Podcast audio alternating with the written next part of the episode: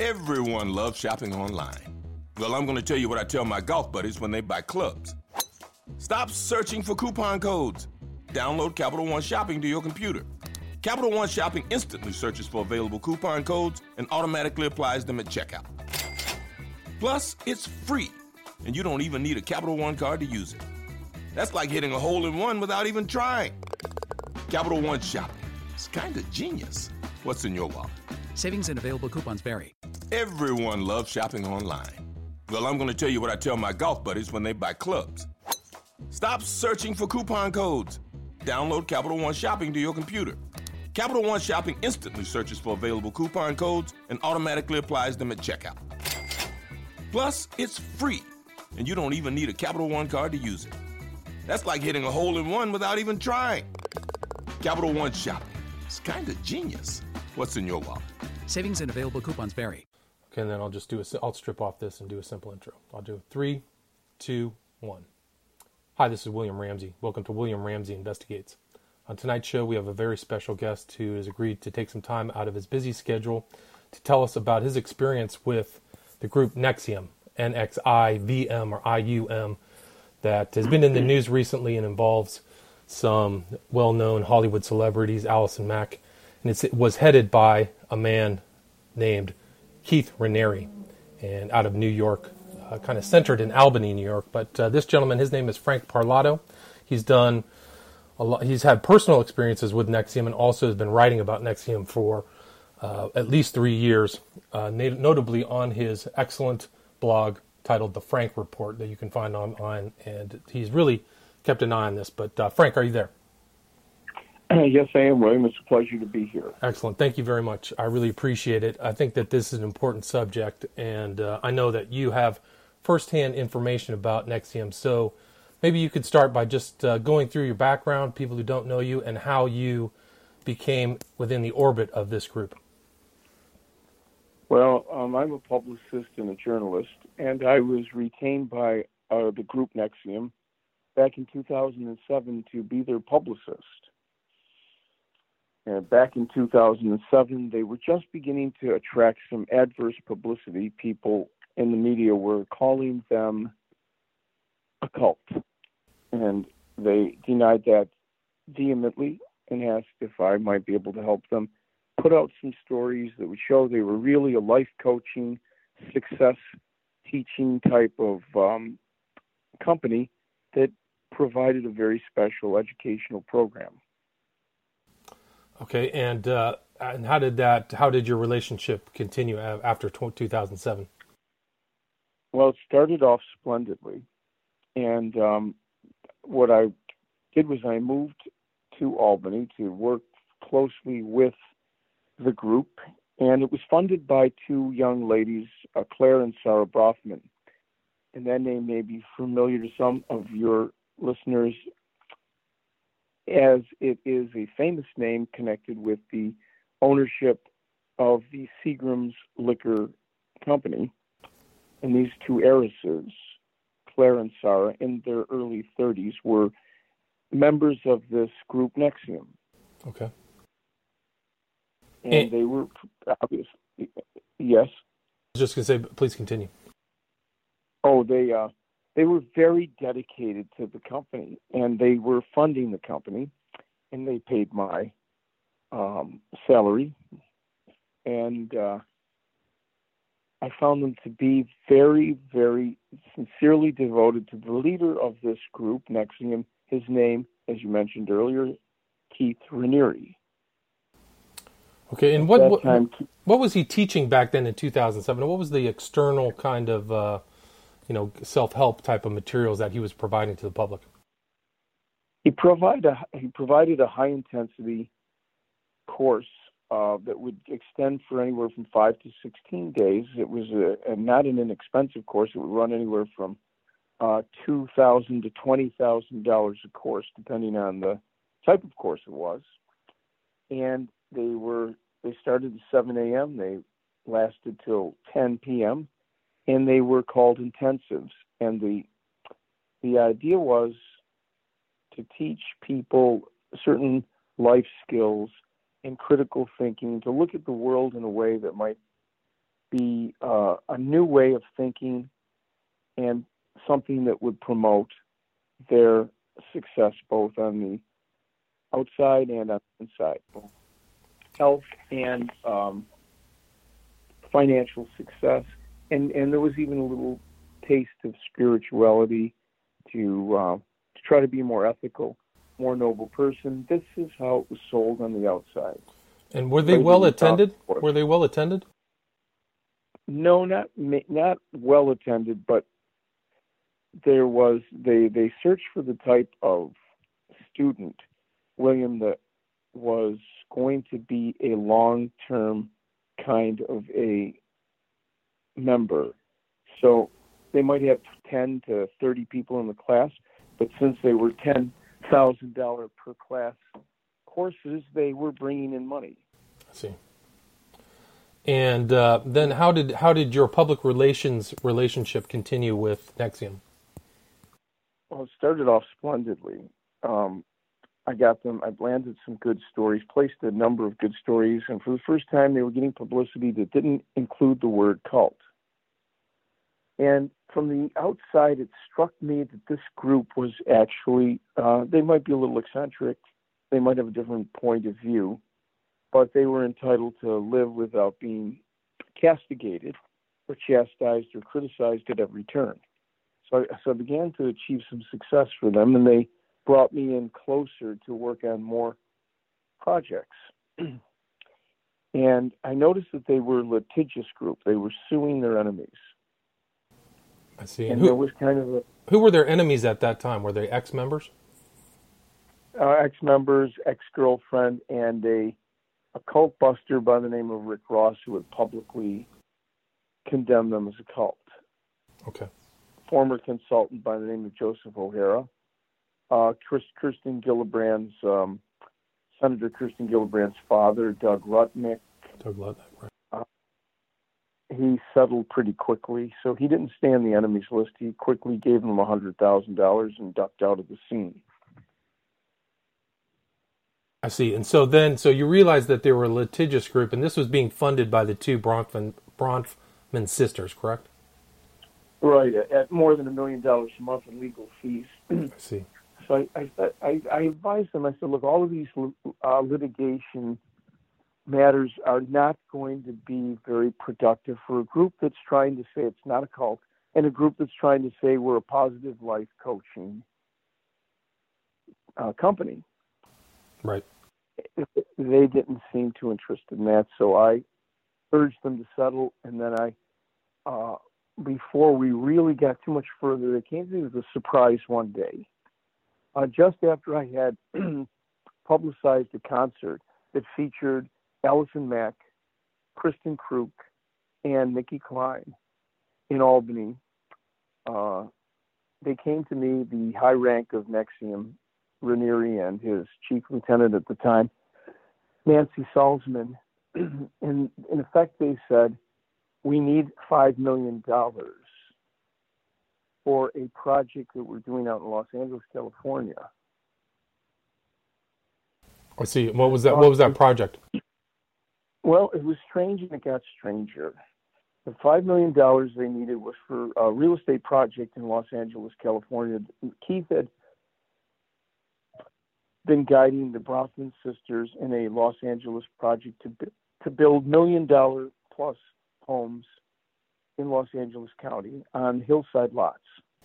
Okay. And I was a little surprised that the Bronfmans would need me to fund them. And that's when I discovered that the Bronfmans had sustained some very substantial losses. And what were those losses pertaining to? They were Keith's guided investments. Now, in retrospect, I realize now he was swindling them. But at the time, I thought that there was just some blunders. Um, I went to California to check out the project, and I found that there was $10 million that had been invested out of a total $26 million that never made it into the project. Looking a little farther, I noticed that the properties that they had in, uh, purchased weren't even in their name. So I uh, quickly confronted Raniere's partner and persuaded him to sign over the properties to the Bronfmans. And then I uh, recovered the other $10 million. So I recovered $26 million for the Bronfmans. And um, I was wondering where the other $65 million that was missing went to. And they informed me they had um, invested in commodities under Keith's direction in the commodities market, and all $65 million had disappeared. Wow. Did you believe that that's true, that that disappearance into the so called commodities market, is that authentic loss, or could that have been some type of laundering? It was some kind of laundering that, that these two Bronfman sisters got swindled out of their money. Raniere laundered it from them to to from them to him. But what, and this is what got me fired is I I approached Clare Bronfman, and they, after all, were paying my salary, not Raniere. And I said to, to Clare, you know, $65 million has been lost in the commodities market. I did an investigation. I recovered $26 million for you. I think I'll start an investigation. And let me see if I can recover some of the 65 million. I see. And I said, "Do you know for a fact where the 65 million went? Did you did you invest in orange futures or wheat or cotton?" And she says, "I I know nothing. I trust Keith. He handles everything." Wow, that's remarkable.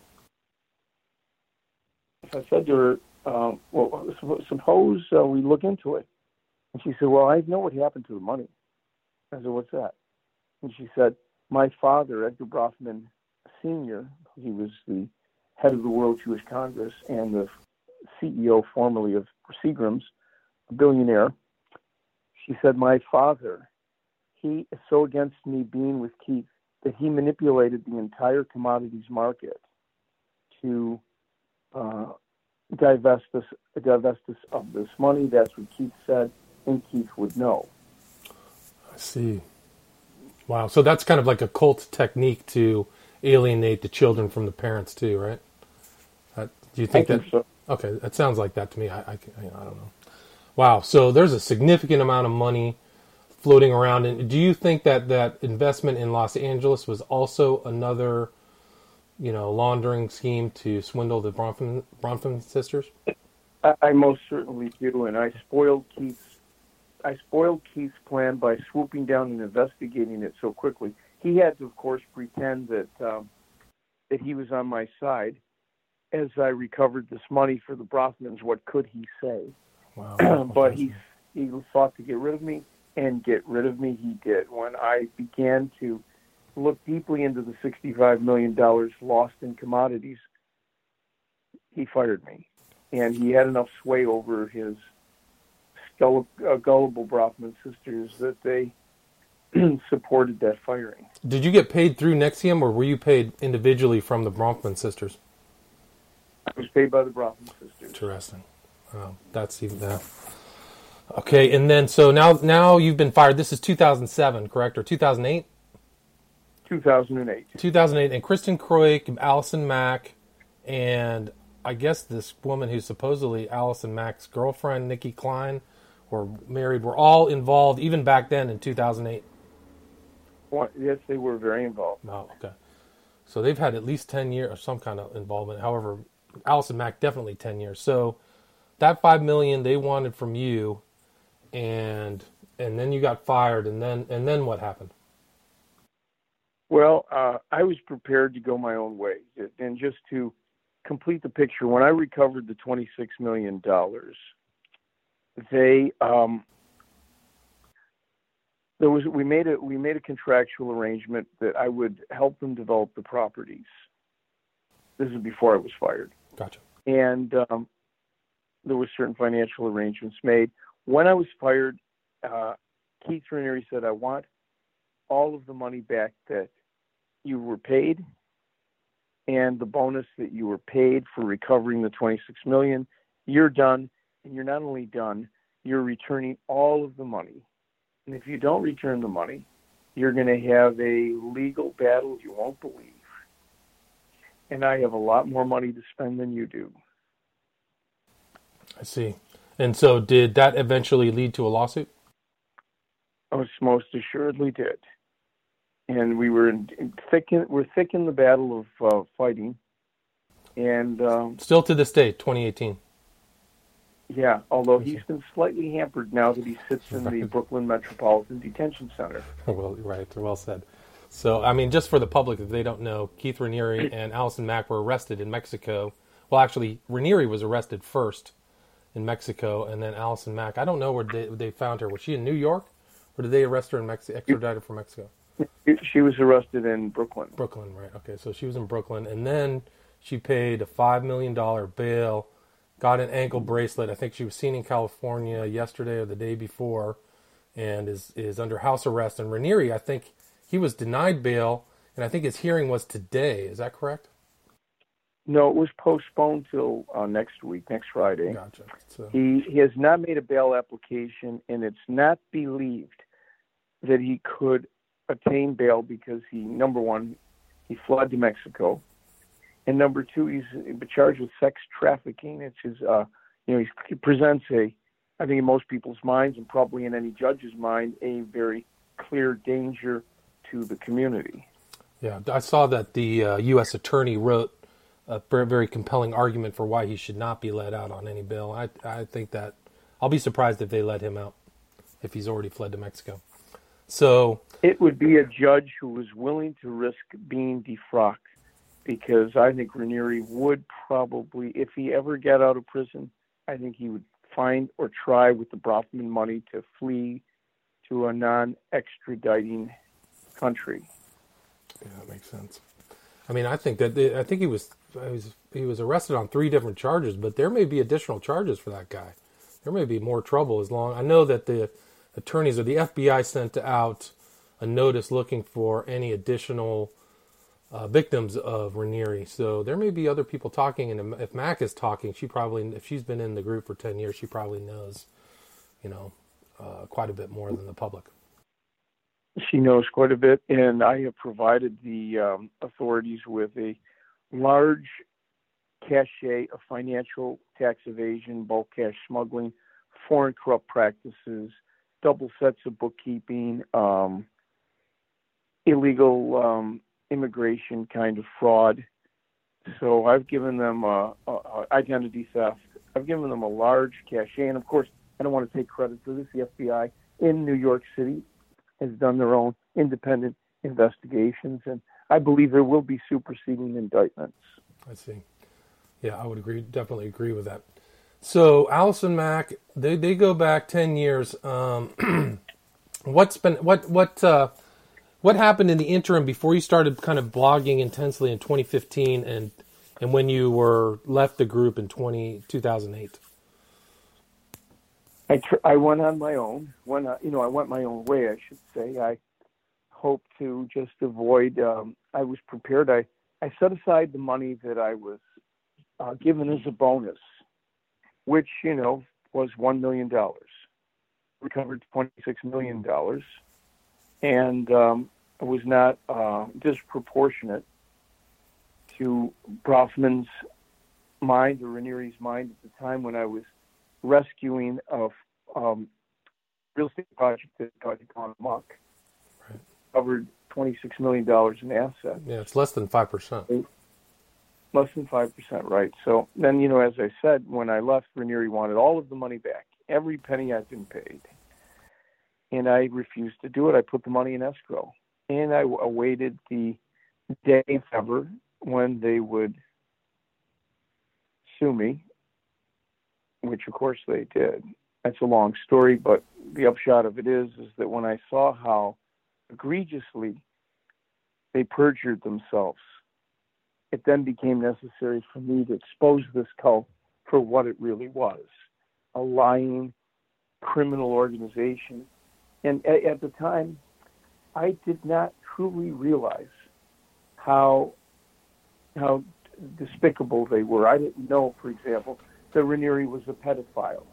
And I didn't know that at the time that he had sex slaves. I knew he had a harem, Mm-hmm. but it seemed to me that it's consensual. And if people, if women and men are comfortable in their relationships, I'm not going to judge them.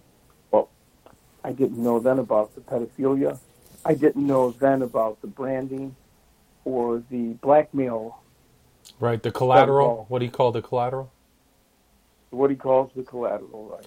Well, that's interesting. I mean, that's the interesting thing about Raniere is he seems to have dodged um, getting getting uh, arrested for pedophilia going back 15, 20 years.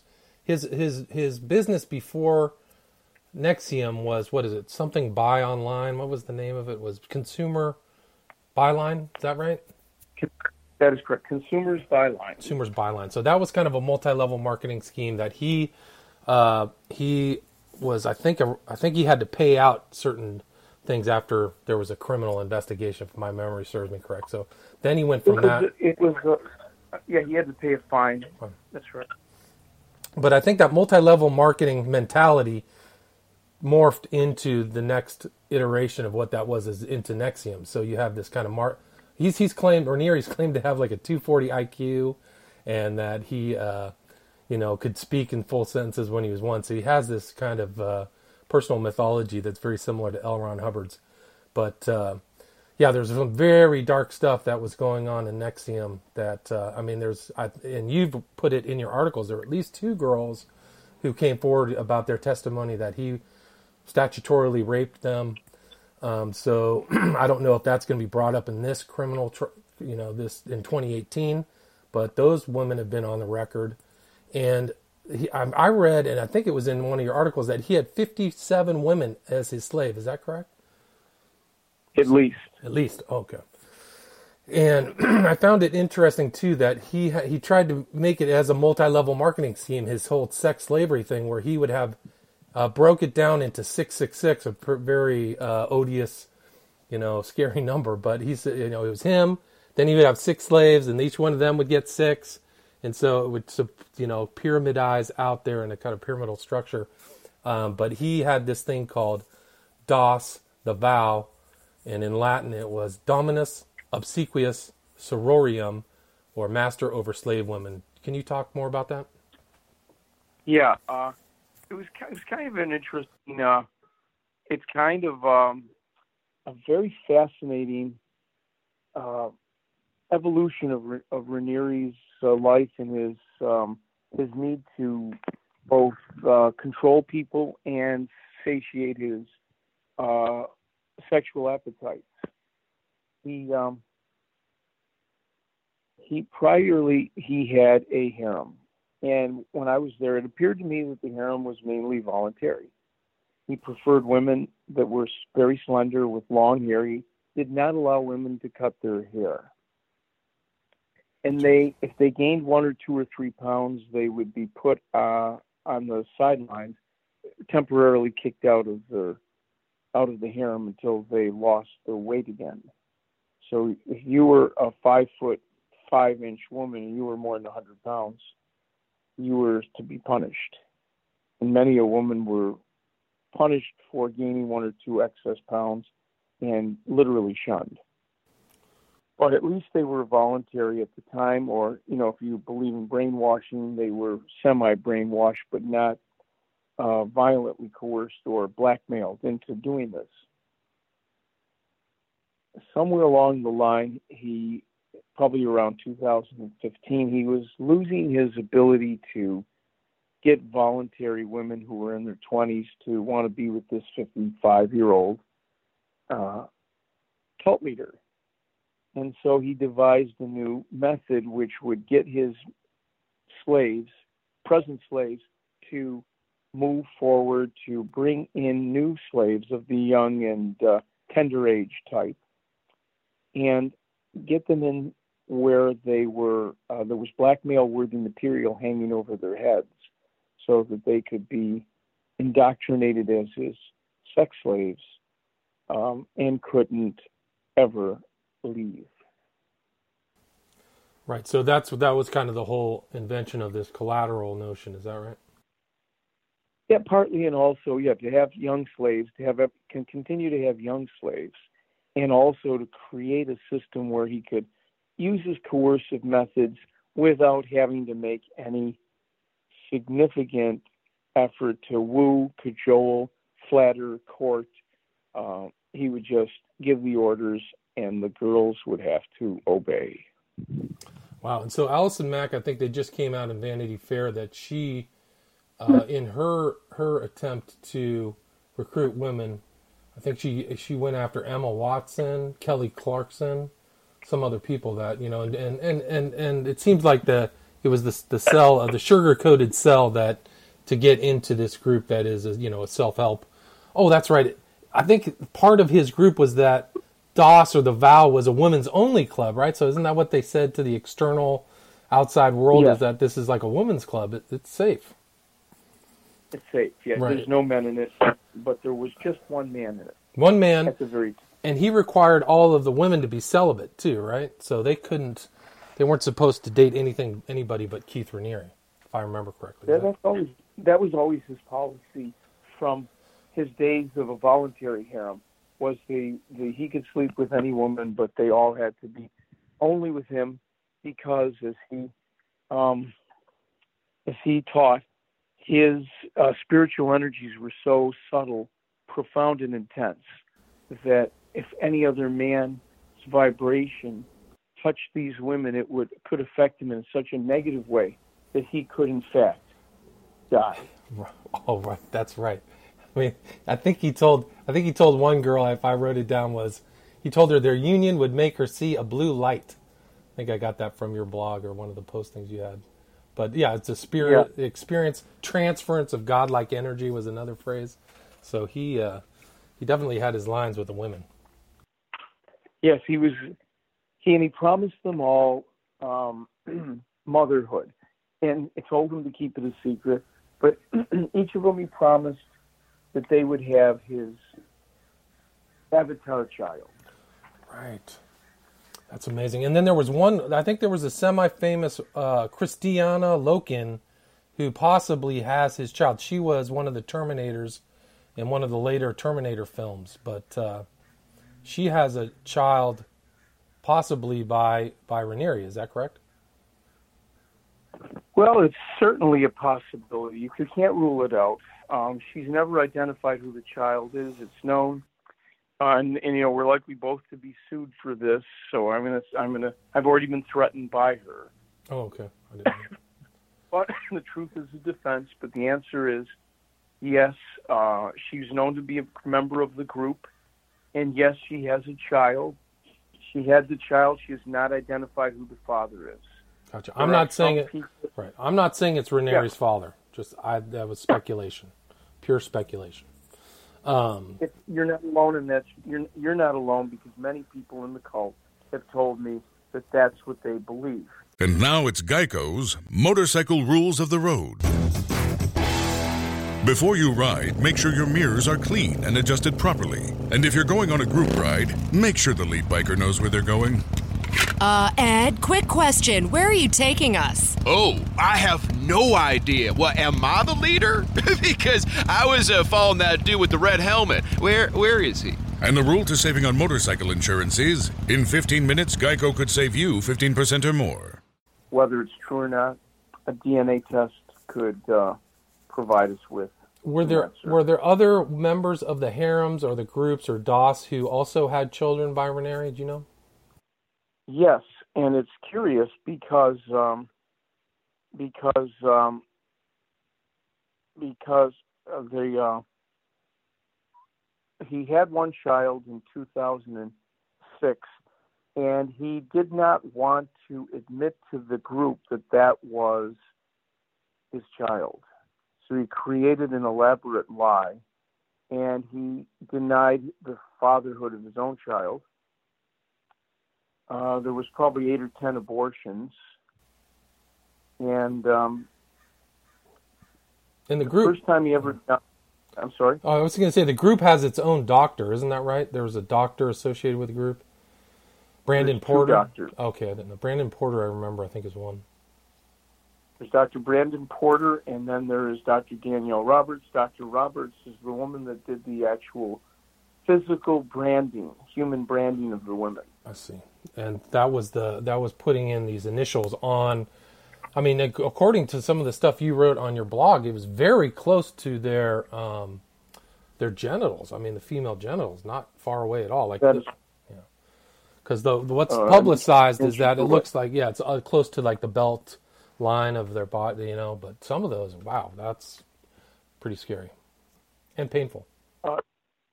Yes. Well, the, the, the Raniere's egomaniacal uh, nature required the branding of women with his initials on their pubic region. Yeah, it's remarkable. I mean, and then yeah, and then there's other. So he had this harem. He's also, I think I remember seeing on a video. He said, "I've had people killed because of my beliefs or because of their beliefs." In 2009, that was posted on YouTube. Has there been any type of? Have you heard of anything about threatening language or anything like that? He's always a threatener. And I believe, William, that at least two women were killed by him. And would you want? It was it Kristen Snyder and Gina Hutch, Hutchinson? Are those the names? Yes, that is correct. So let's talk about Kristen Snyder. She uh, was in.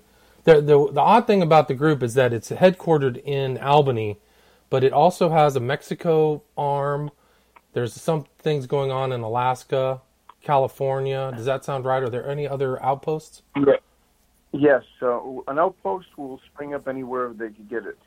Vancouver, Los Angeles, San Francisco, in their heyday, Mexico City, Guadalajara, Leon, Monterrey, uh, New Zealand, Australia, London. I see. Any place where uh, several people would gather to learn, they would try to get a center going.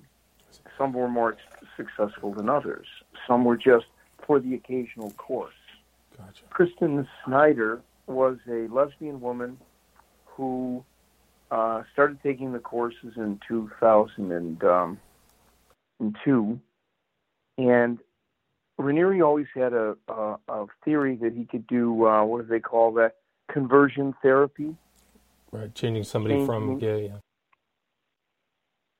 and he he was um, he was fascinated with the idea of uh, converting lesbian women to heterosexual women through the power in his uh, savoir faire and his mentoring and us in the bedroom. And he took on Kristen Snyder and, and rather surprised her. He told her he would teach her, and it wound up going into the bedroom. And the next thing she knew, she was pregnant. I see. A gay woman who got pregnant by surprise. And she had a wasn't she have a like a live-in girlfriend or was she married? I I don't rec- recollect that. Yeah, she was actually married. Married. Uh, she had gone through, I don't know if it was a a legally recognized marriage, but she had gone through a ceremony and she recognized her her mate as her her spouse. And she didn't know how to break the news to her spouse that she was pregnant with the leader of this group that both her and her spouse were attending classes for. She then started to reveal this secret here and there. And when it reached the peak where she was telling other people in the NXIVM community, she one day disappeared, never found again. And the authorities in Alaska very curiously rushed to the conclusion that she had committed suicide and her body had disappeared. I think their position was she took she was a kayaker. She took a kayak out onto uh, an inlet of the ocean and then flipped it over and committed suicide, which is very strange. very strange her body was never found there's many more curious and suspicious circumstances surrounding this whole disappearance that has never been fully uh, it's a cold case waiting to be reopened it had become quite cold because Raniere had moved on but now that um, things have changed and he's in jail he's less of a threat I think the Bronfman spent more than six hundred thousand dollars covering up this crime for Raniere. And how did they how did they spend that money? Where did it go to?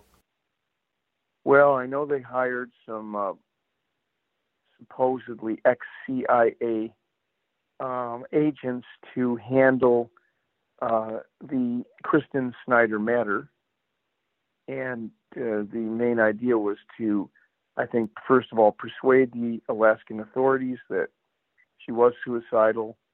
There was nothing to there was nothing to investigate, and then there was a um, a, a new twist, which was Kristen Snyder was supposedly alive and hiding somewhere in various different. She was spotted, much like Elvis, spotted in different uh, cities, and of course, she never really was identified by anybody.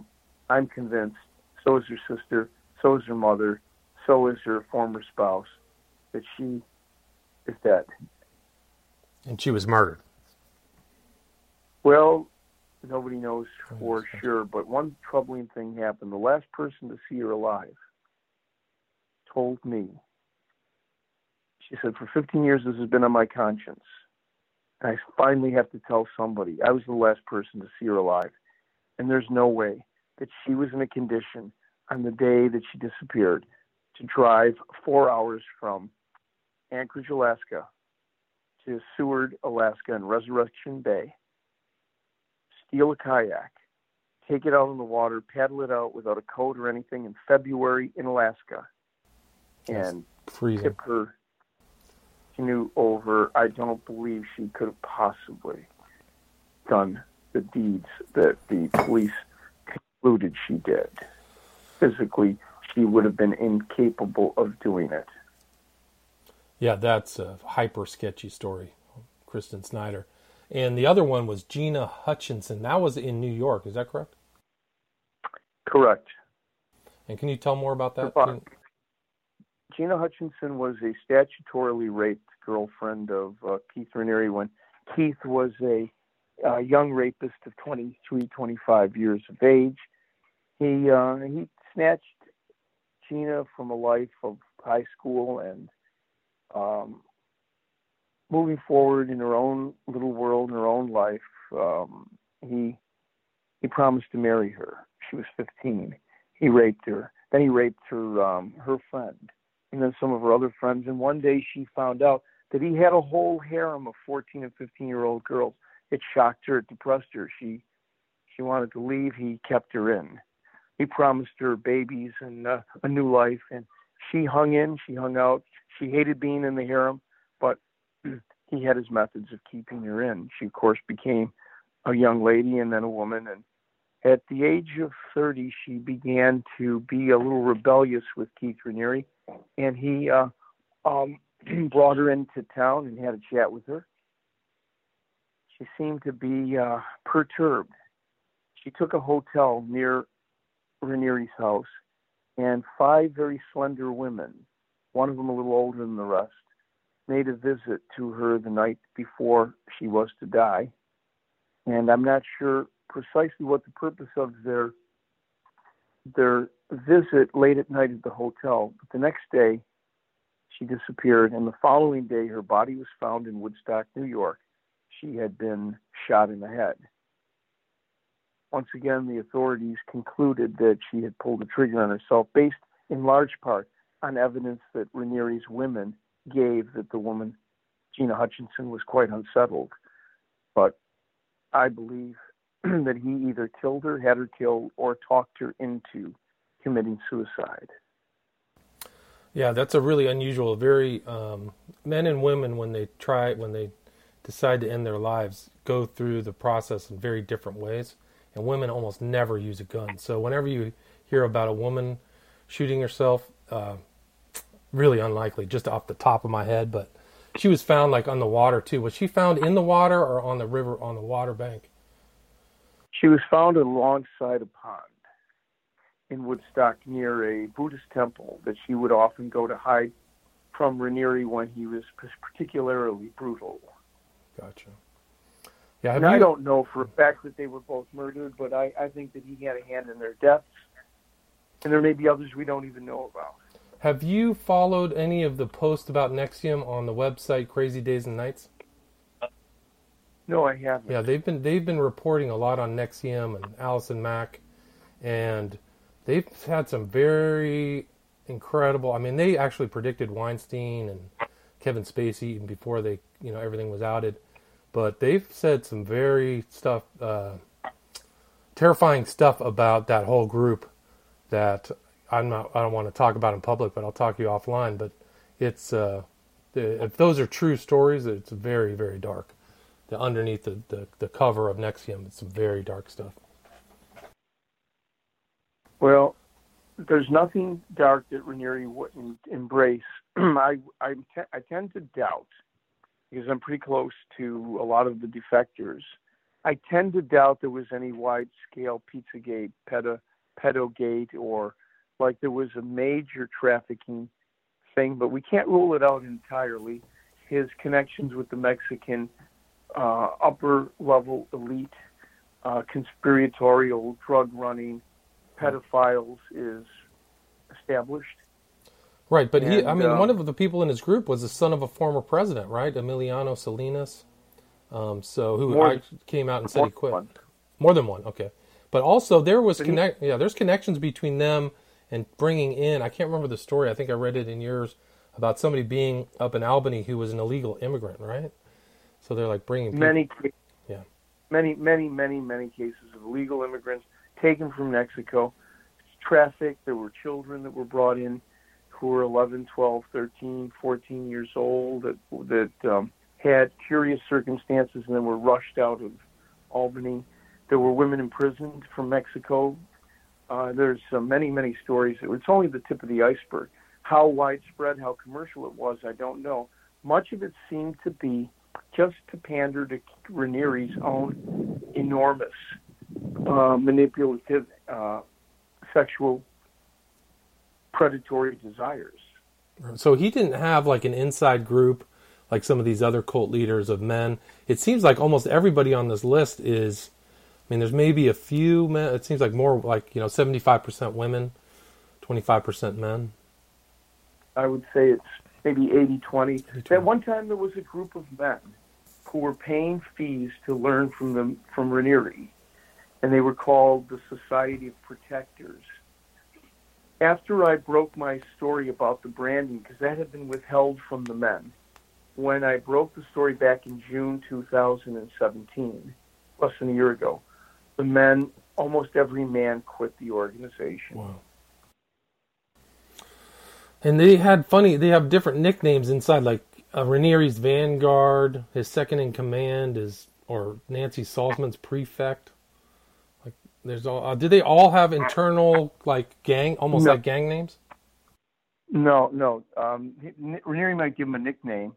He called one woman Ya, and another K, and so forth. But only two of them had official names. Uh, Raniere himself, who, as you said, was named Vanguard, and Nancy Salzman, who was his useful idiot, uh, purported second in command, but really just the stooge.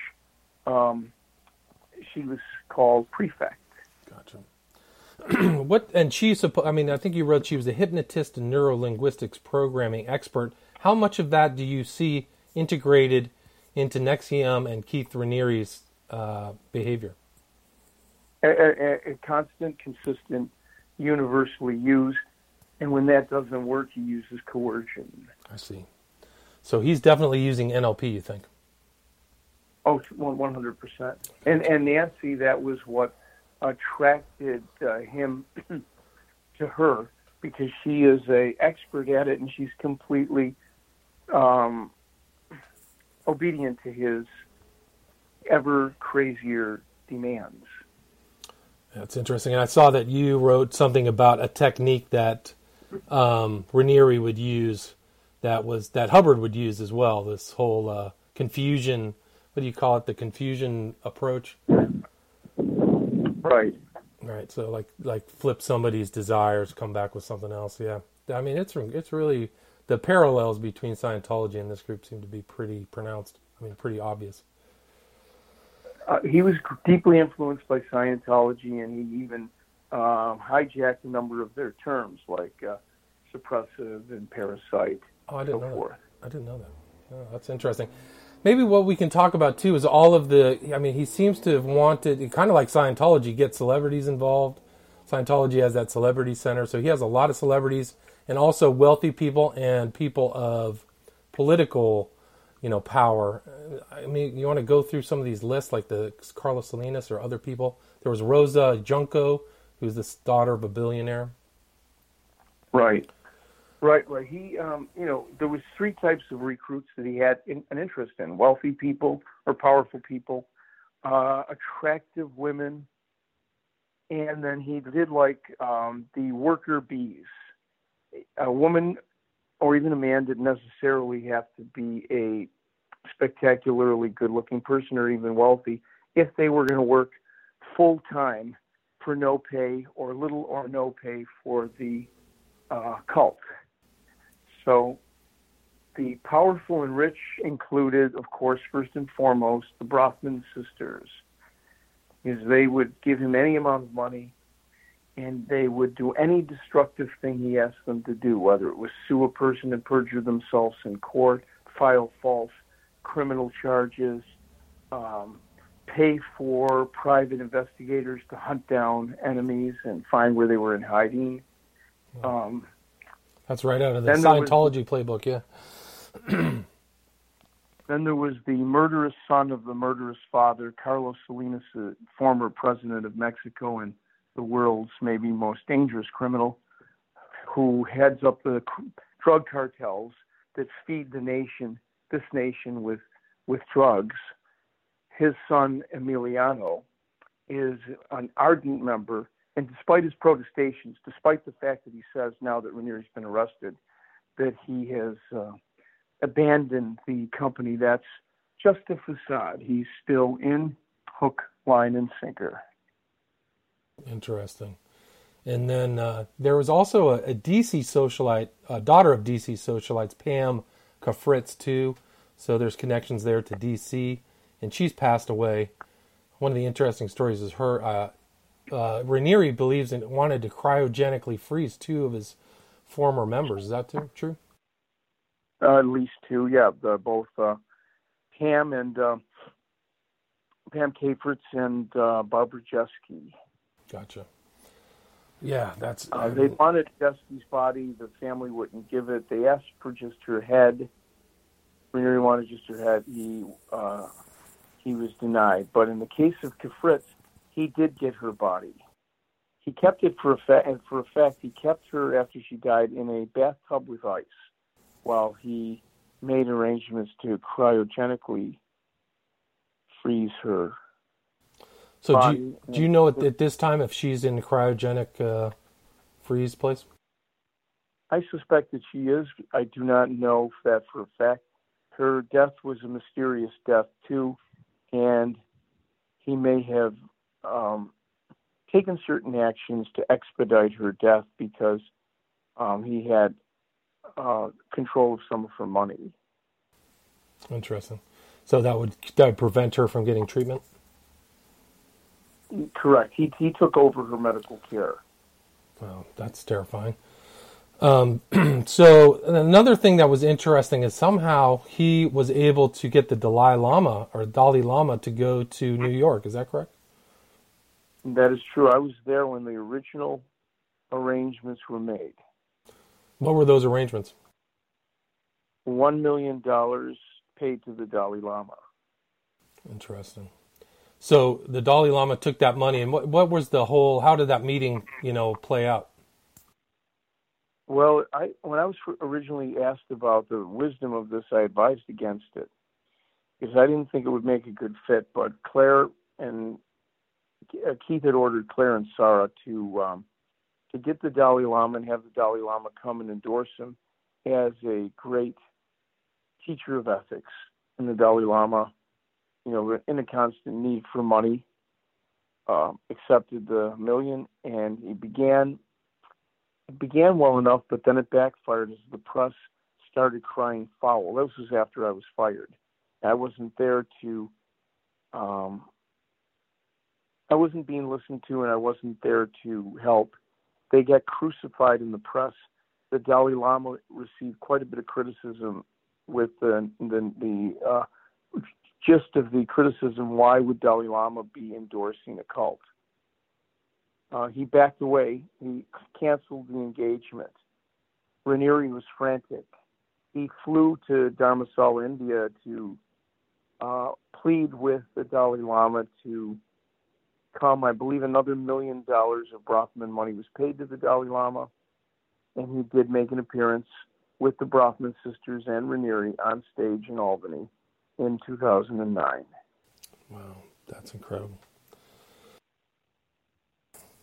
And then I think that one of the people who was involved, kind of uh, as an antagonist of NXIVM, was Rick Alan Ross, who was a kind of cult uh, deprogrammer, maybe, but he was able to extract some information that had previously been been private. Do you know about that? Yes, I know about his case. He was the original. He and Toni Natalie were the original enemies of NXIVM, and when I was working there, they were both being uh, hounded and pursued by by Raniere with the Bronfman millions. So, so Rick had all Rick did was Keith, Keith had fleeced a man named Michael Sutton, uh, uh, heir of the um, what was it, the Lollytogs Garment Industries, Morris Sutton. Michael Sutton was his son, and and Michael uh, was fleeced and stripped of his wealth by Raniere. His Michael's troubled sister went to Rick Ross, and Ross tried to deprogram unsuccessfully. He then published as a warning to the world on a fairly early internet 2002 or 3 website exposing some of the details of Raniere's creepy cult. Raniere sued him, and the litigation went on for 14 years. Wow. Raniere spent more than $10 million of Bronfman's money, and in the end, he lost. Incredible. What was the settlement? What was the what was the judgment? Well, you know, the judgment was kept sealed, but the the case was dismissed by mutual agreement after all this money was spent. And Ross prevailed, and in some ways it's historic because some of the fair use um, law that we have that surrounds the internet was precedent made by Ross's case. Ross stuck it out. He wouldn't back down. He's not the type of man to back down and um, he prevailed. The stuff that he published is fair use. It's uh, it's not copyright if you publish a little bit of something about a organization's teachings in order to show the public um, its potential benefits or dangers. Interesting. So that's now memorialized in a court of law somewhere in New York, then, huh? That judge, that fair use judgment. So it's you know, it started in New York. It was actually it's federal. I think it was it's federal law, and it ended up in New Jersey. Jersey. But it is uh, it's, it's precedent, right? He right.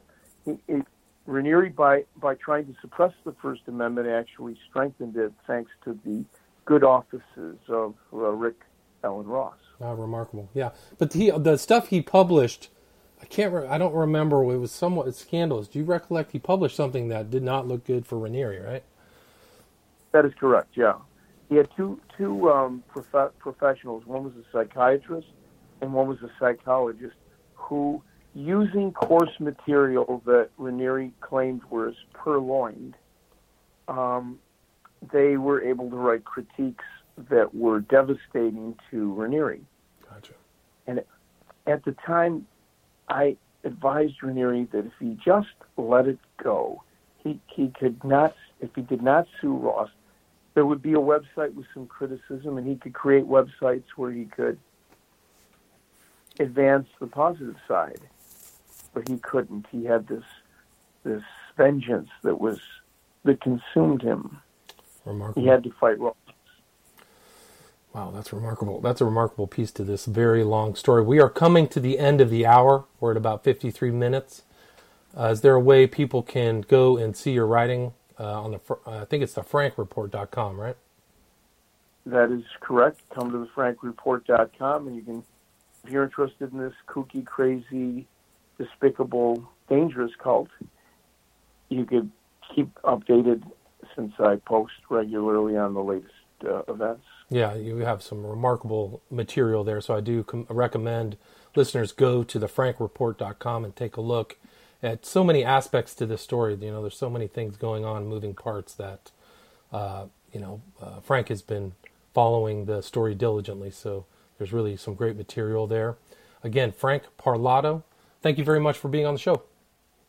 It's my great pleasure. I enjoyed it, and thank you for your having me on the show. Okay, thanks, Frank. Have a great day. I'll just edit this out. It'll go up online, and I'll send you a link um, tonight. I'll send it to you. Did you get my my two emails that I sent you?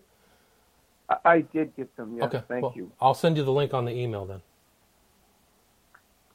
Everyone loves shopping online. Well, I'm going to tell you what I tell my golf buddies when they buy clubs. Stop searching for coupon codes. Download Capital One Shopping to your computer.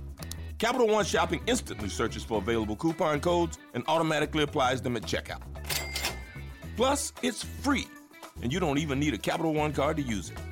That's like hitting a hole in one without even trying. Capital One Shopping. It's kind of genius. What's in your wallet?